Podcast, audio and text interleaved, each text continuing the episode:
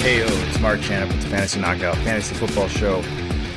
Uh, have some news for you guys. Um, I'm going to be no longer doing the show, the weekly show. Uh, I've had some family stuff come up where I don't have the time to do give you guys the energy and the effort for the show as well as take care of the family. Uh, family is first, so I'm going to be stepping away from the show for a while. I'm going to be doing my rankings still, so you can check out the rankings on the website, fantasyknockout.com. They're also on Fantasy Pros as well. So if you have questions on fantasy football, there's that. Um, but as far as the weekly shows, the content, that's probably not going to happen, or it's not going to happen right now.